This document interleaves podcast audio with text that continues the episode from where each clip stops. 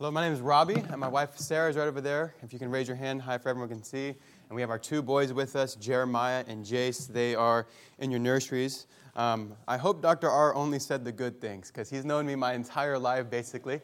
And so I went to uh, Lancaster Baptist uh, Church and grew up there, went to the school, uh, graduated from kindergarten all the way through high school. So Mark Rasmussen, his son, Mark Rasmussen, and I we're good friends growing up together, so that was uh, always good. We are going to Los Angeles. I'll give a little bit more about that this, this morning for the service, but just a brief synopsis of, of us and our story. We, um, during Bible college, were called to Los Angeles and began working uh, a couple different church, uh, one a church plant, one a more established church. We've been in LA for the past eight years, and as working there, serving in Los Angeles, and I can promise you this there is a great need for more churches in LA. We'll go over some of the numbers and things later today, but um, suffice it to say, Los Angeles needs more churches. Every city in LA could, could use 100 more churches. Just that, that's, the, that's the reality of the matter. And so please pray for us. If you would, go to the table afterwards, maybe after Sunday school, um, in between the service times, and, and go back and grab a prayer card. There's a table in the back if you won't mind grabbing that and taking time to commit to praying for us. That would be a huge help uh, what we're doing cannot happen without the prayers of God's people. And I uh, just want to say one thing before we get into the lesson. You can turn to 2 Timothy chapter 4, if you would. 2 Timothy chapter 4. Uh, I just want to say one thing about your church. Um, I, again, this is my first time here. I just met Pastor Reno um, just a couple days ago, and so uh, I'm really new to the area up here in the Northwest. But as I've been trying to schedule meetings and plan meetings, uh, it seems that every church that I talk to, every pastor that I talk to, and they say, Where are you going next? or What's on your schedule? Every time I mention Berean Baptist Church and I mention Pastor Bob Reno, uh, my wife can be a testament to this. They say, This is a missions minded church. Um, and they are, they are very uh, honest about that. Um, missions minded church. I don't know how many missionaries, I, I, heard the number was around 80. I don't know if that's correct, Pastor. Um, around 80 missionaries you guys support. And I just want you to know that's not happening everywhere. Um, and I'm really thankful that there's a church here in the Northwest.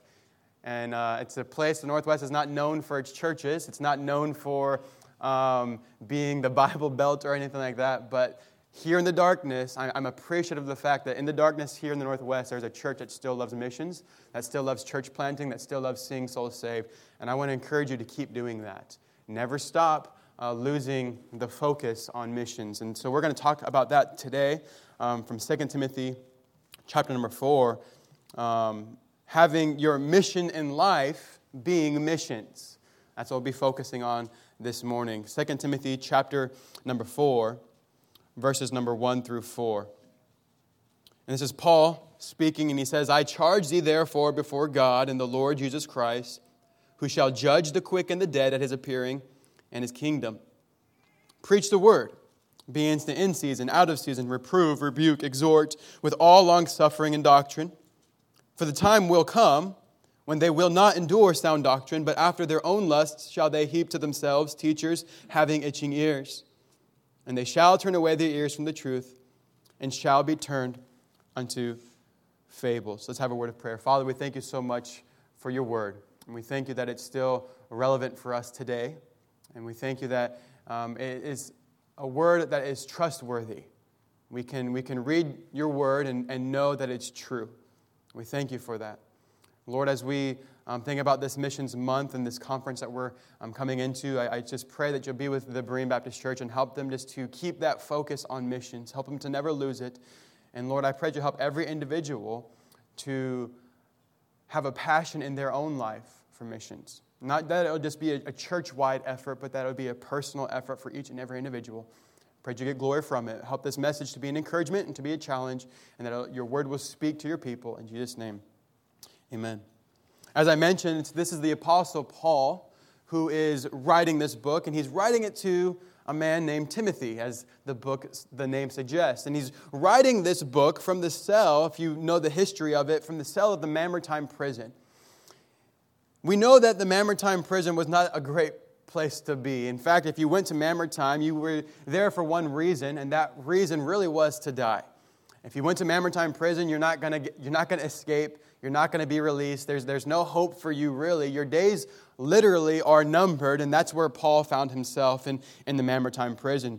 This was a prison of all prisons, really.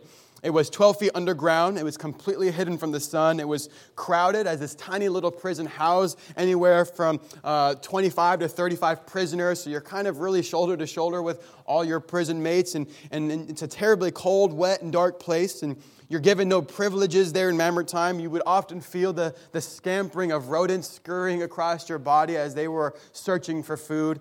And it was just a place that no one wanted to end up. Yet, this is exactly where Paul finds himself in the heart of the Mamertine prison, his days being numbered. And you would think that if he finds himself in such a place, that he would have had to do something terribly awful, having to commit some heinous crime to be able to be placed here. But that's not the reality of the matter. The reason why he's here is for one reason, and that was simply being missions minded. He was here with his days numbered, on his deathbed, if you will, a day that coming soon, his, his life would be taken from him for one reason because he was preaching Christ. He was preaching Christ. You could sum his life up this way that Paul's life, his mission of his life, literally was missions. The mission of his life was quite frankly missions. From the moment he got saved, to the moment he, he died, he had this one track mind to preach the gospel of Jesus Christ to everyone that he ever met, everywhere he ever went. His mission was missions. Likewise, missions should be the mission of every Christian. And it should be the mission of every single church. And I, I told you a moment ago, it's not like that in every church. As, as I've been hearing, Missions is the focus here, and I'm thankful for that.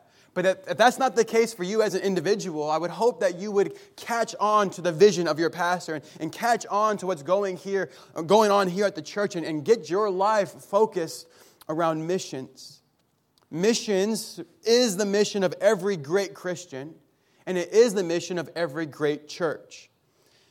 Now, here's the thing you don't have to be a large church to be focused on the mission.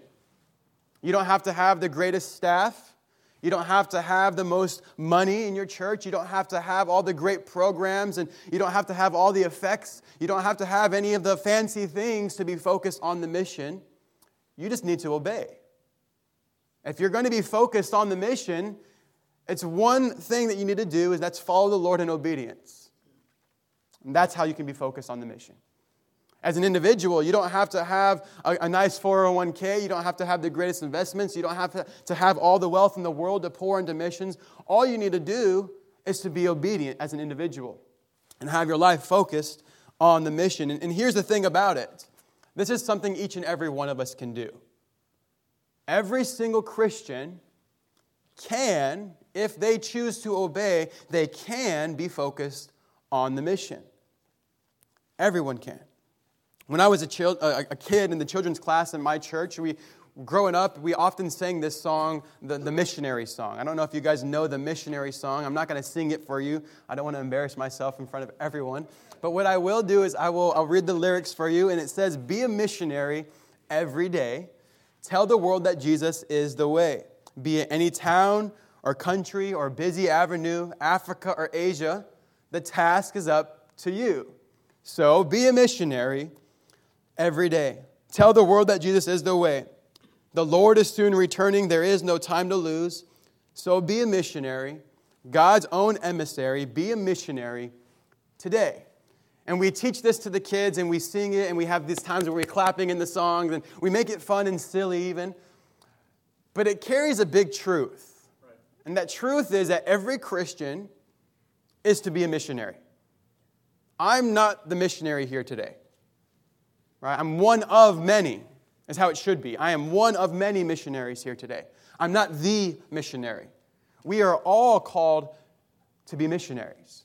I have a friend who says that missions is both across the street and around the world.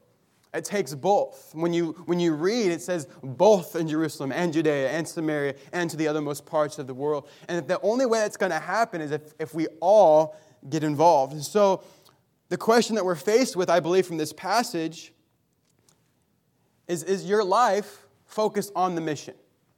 Is the mission of your life missions? And as we look at this passage, we'll see three reasons why missions ought to be our life mission. As Paul is penning his last words to Timothy, and he, he gives him his last challenge, really, before he slips into eternity, he, he leaves Timothy with these three reasons why missions should be our mission. And the first reason that we come across is found in verse number one, chapter 4, verse number one. And this is because of Christ's return. The reason why we should be focused on mission is because of Christ's return. Paul says, I charge thee therefore before God and the Lord Jesus Christ, who shall judge the quick and the dead at his appearing and his kingdom. So, as Paul is penning his, his final words to Timothy, he does so reminding Timothy that judgment day is soon coming. He, he does so reminding Timothy that Jesus Christ will return. And, and whether people care or not, and whether people like it or not, or whether people even believe it or not, the fact remains that Jesus Christ is coming again. He will soon return. And when he does, as we find here in verse 1, there will be judgment there will be judgment. Scripture is clear that in the end, there are two different judgments. One is for the saved, and this is the judgment seat of Christ. This happens at the rapture. So, as, as soon as we are raptured, we, we go into heaven and we're at the judgment seat of Christ. The other is for the unsaved. This is the great white throne judgment. And this happens after the millennial kingdom. As verse 1 puts it, at the kingdom. And so we're quickly going to look at some scriptures to see what the Bible has to say about these two judgments. And as we do, we'll understand a little bit better why Paul is mentioning Christ's return and he's mentioning these judgments to Timothy. So the first one that we mentioned is the judgment seat of Christ. And, and in 2 Corinthians chapter 5, verses 10 through 11, we see Paul writing to the church at Corinth about this judgment. He says, For we, speaking of the Christians, we must all appear before the judgment seat of Christ, that everyone may receive the things done in his body according to that he hath done, whether it be good or bad. Knowing therefore the terror of the Lord, we persuade men. So, Paul is telling this church at Corinth that he's challenging them with the judgment seat of Christ. He tells them that judgment is coming according to their works, whether good or bad. And, and with that, he tells them to do something very interesting. He tells them, persuade men. Persuade them of what, though? Well, the church's job is to persuade the world of the death, burial, and the resurrection of Jesus Christ. Our, our job is to persuade the world in regards to salvation, that Jesus Christ loves them, that he, he died for them. Now, in and of ourselves, if we were to die, we would go to hell because of our sin. But, but, but because God loved us so much, he, he paid that price for us. He went to the cross for us. He died in our stead. And if we put our faith and our trust in Him alone for salvation, we can be cleansed from all of our sins. We can have a home in heaven. And that is the job of the church to go and to persuade men. But why? Well, if you look at that passage in 2 Corinthians, it says here the terror of the Lord. The terror of the Lord, meaning that there is a, a judgment for the unsaved as well. And we read of this in Revelations, this great white throne judgment. Revelations chapter 20, it says, I saw a great white throne and him that sat on it, from whose face the earth and the heaven fled away, and there was found no place for them.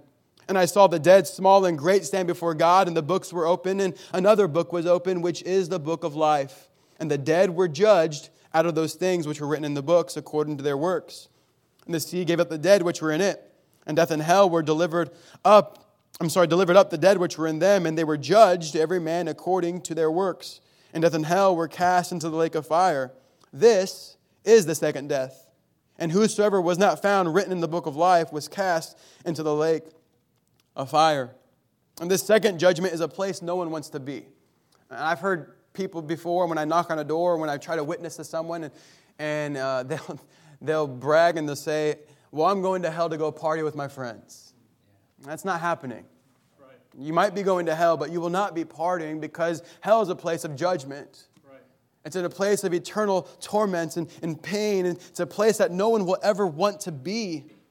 But those who do not accept Christ, those who are not found in, in the first judgment at his appearing, will be found then in the second judgment at his kingdom. And that's a judgment that no one really wants to be at.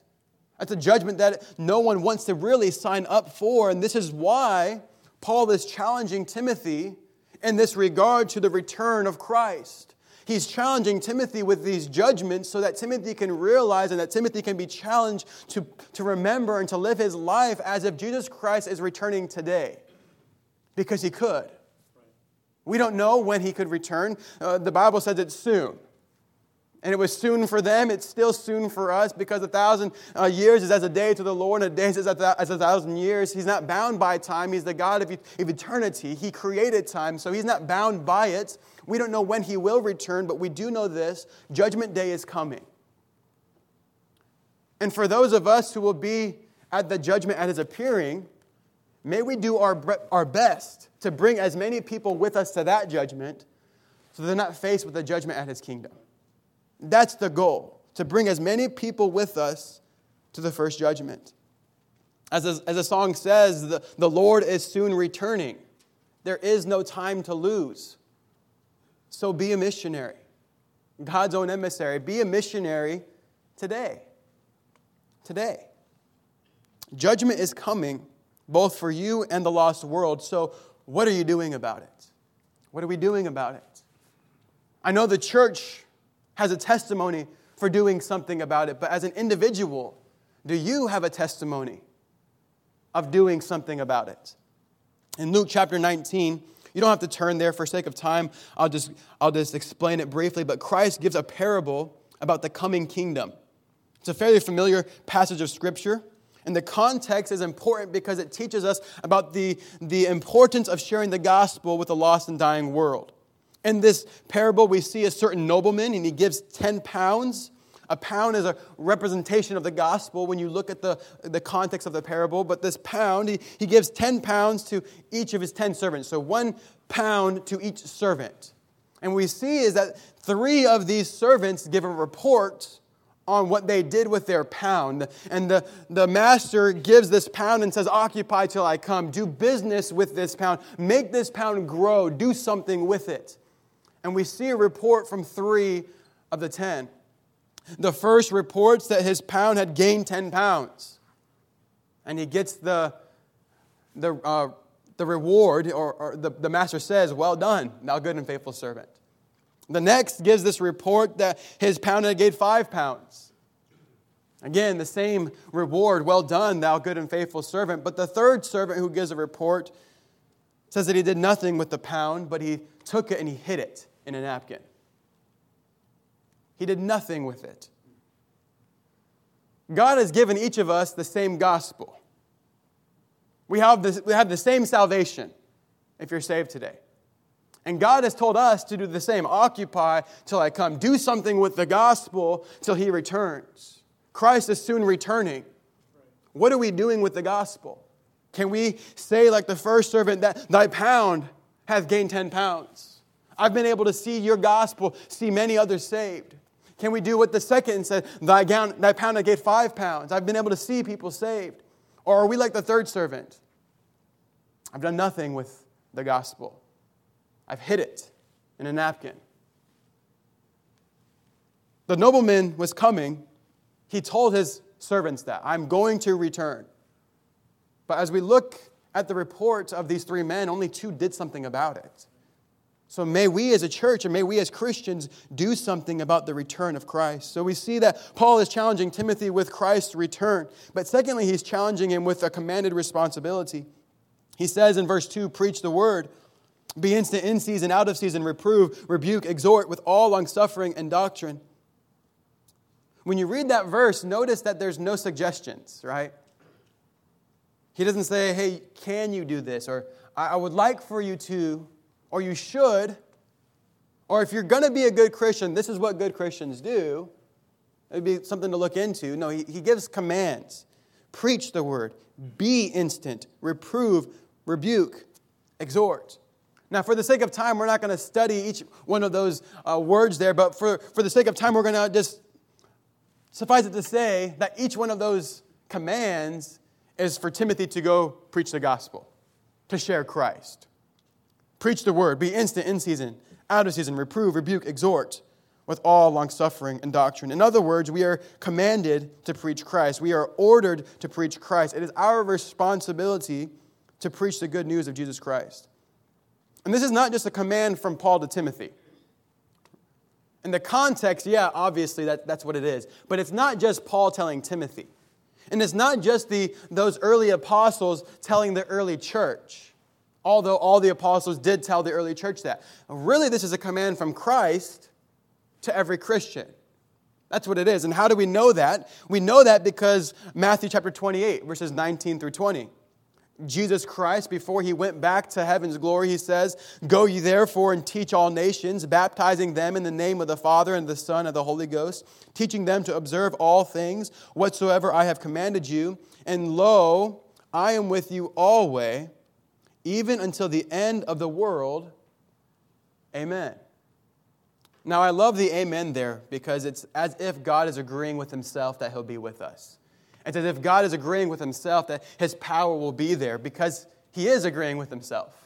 That's what he's doing there. He, he's assuring us, say, if no one else is going to agree with this, I will agree with this. I am there with you when you choose to obey. When you go and you preach the gospel, my power is there. My presence is there when you go and share Christ. And Christ commanded that before he left, before he went back to heaven. It's a commanded responsibility from God himself. It's not just the apostles' word, it's not just Paul's word, it's the word of Almighty God for us to obey. Almighty God. Now, when we look at the early church, and in particular those early apostles, what we find is that they took this responsibility seriously. So much so that they gave their life for this responsibility, for this, for this command. They gave their lives for it. When you read Paul, what he says in Romans chapter 1, he says, I am debtor both to the Greeks and to the barbarians, both to the wise and to the unwise. So, as much as in me is, I am ready to preach the gospel to you that are at Rome also.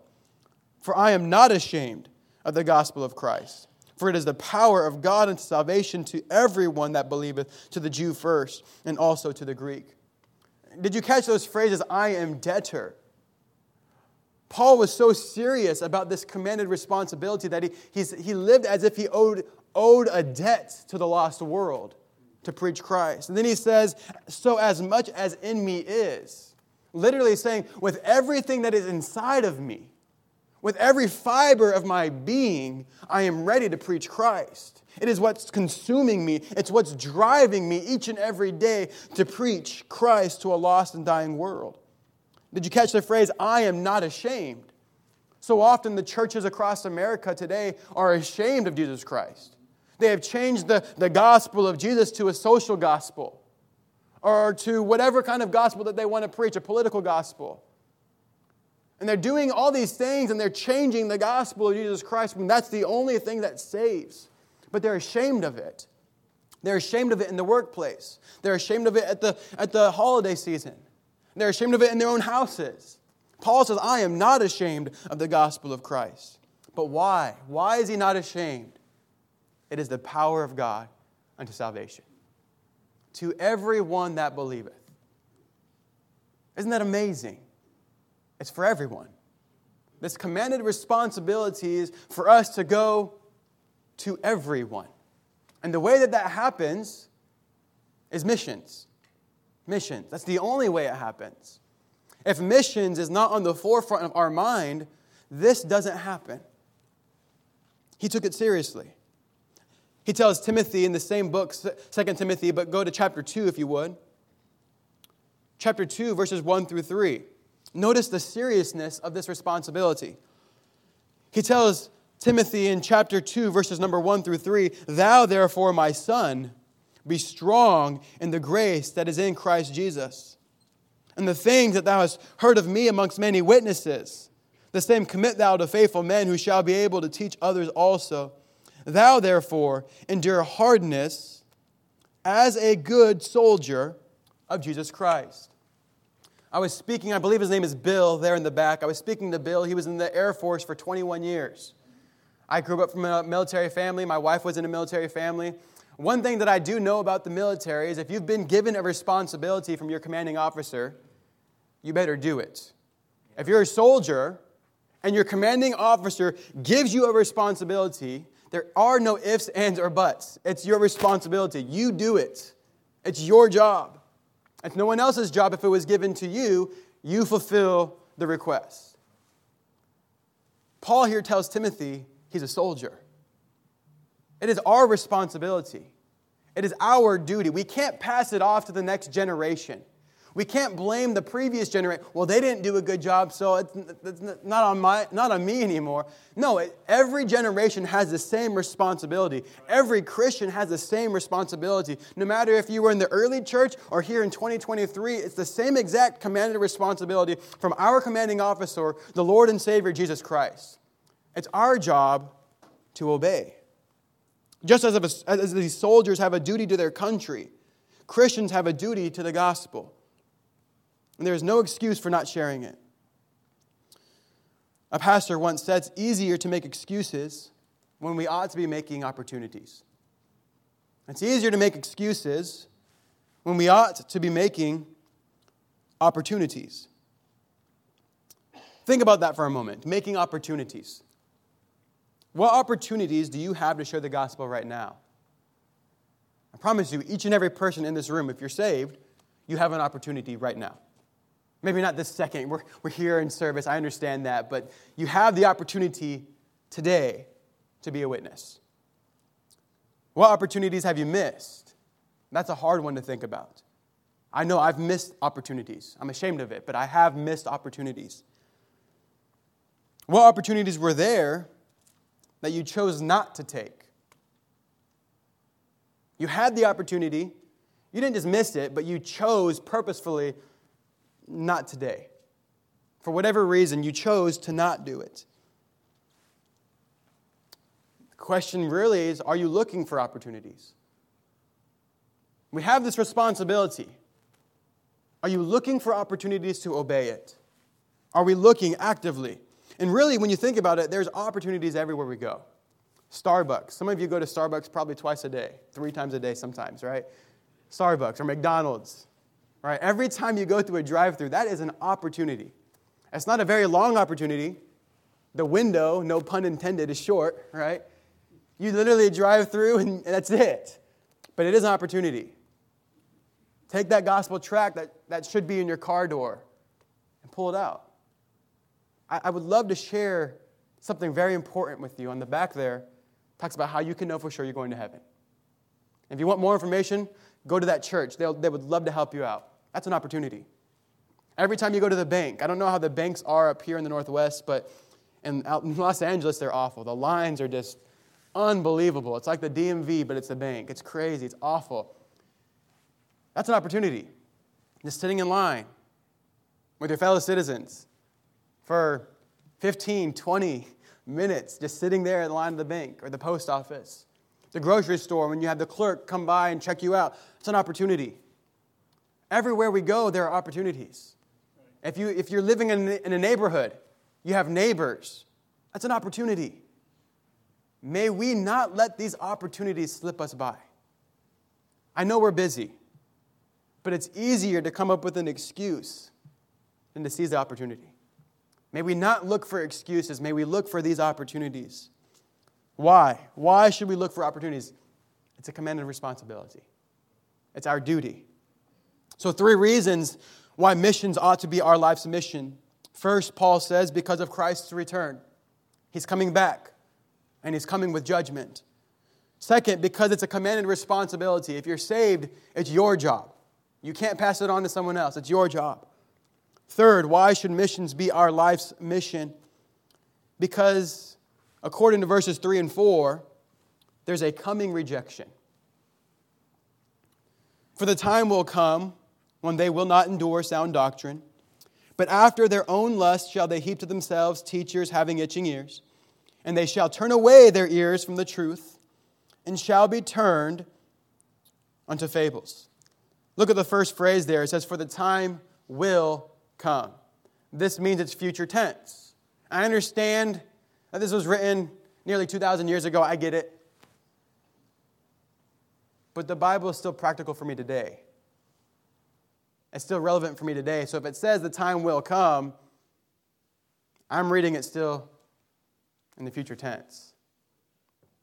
The time hasn't happened yet. Judgment hasn't happened yet. It's part of the reason why we do this because Christ is returning.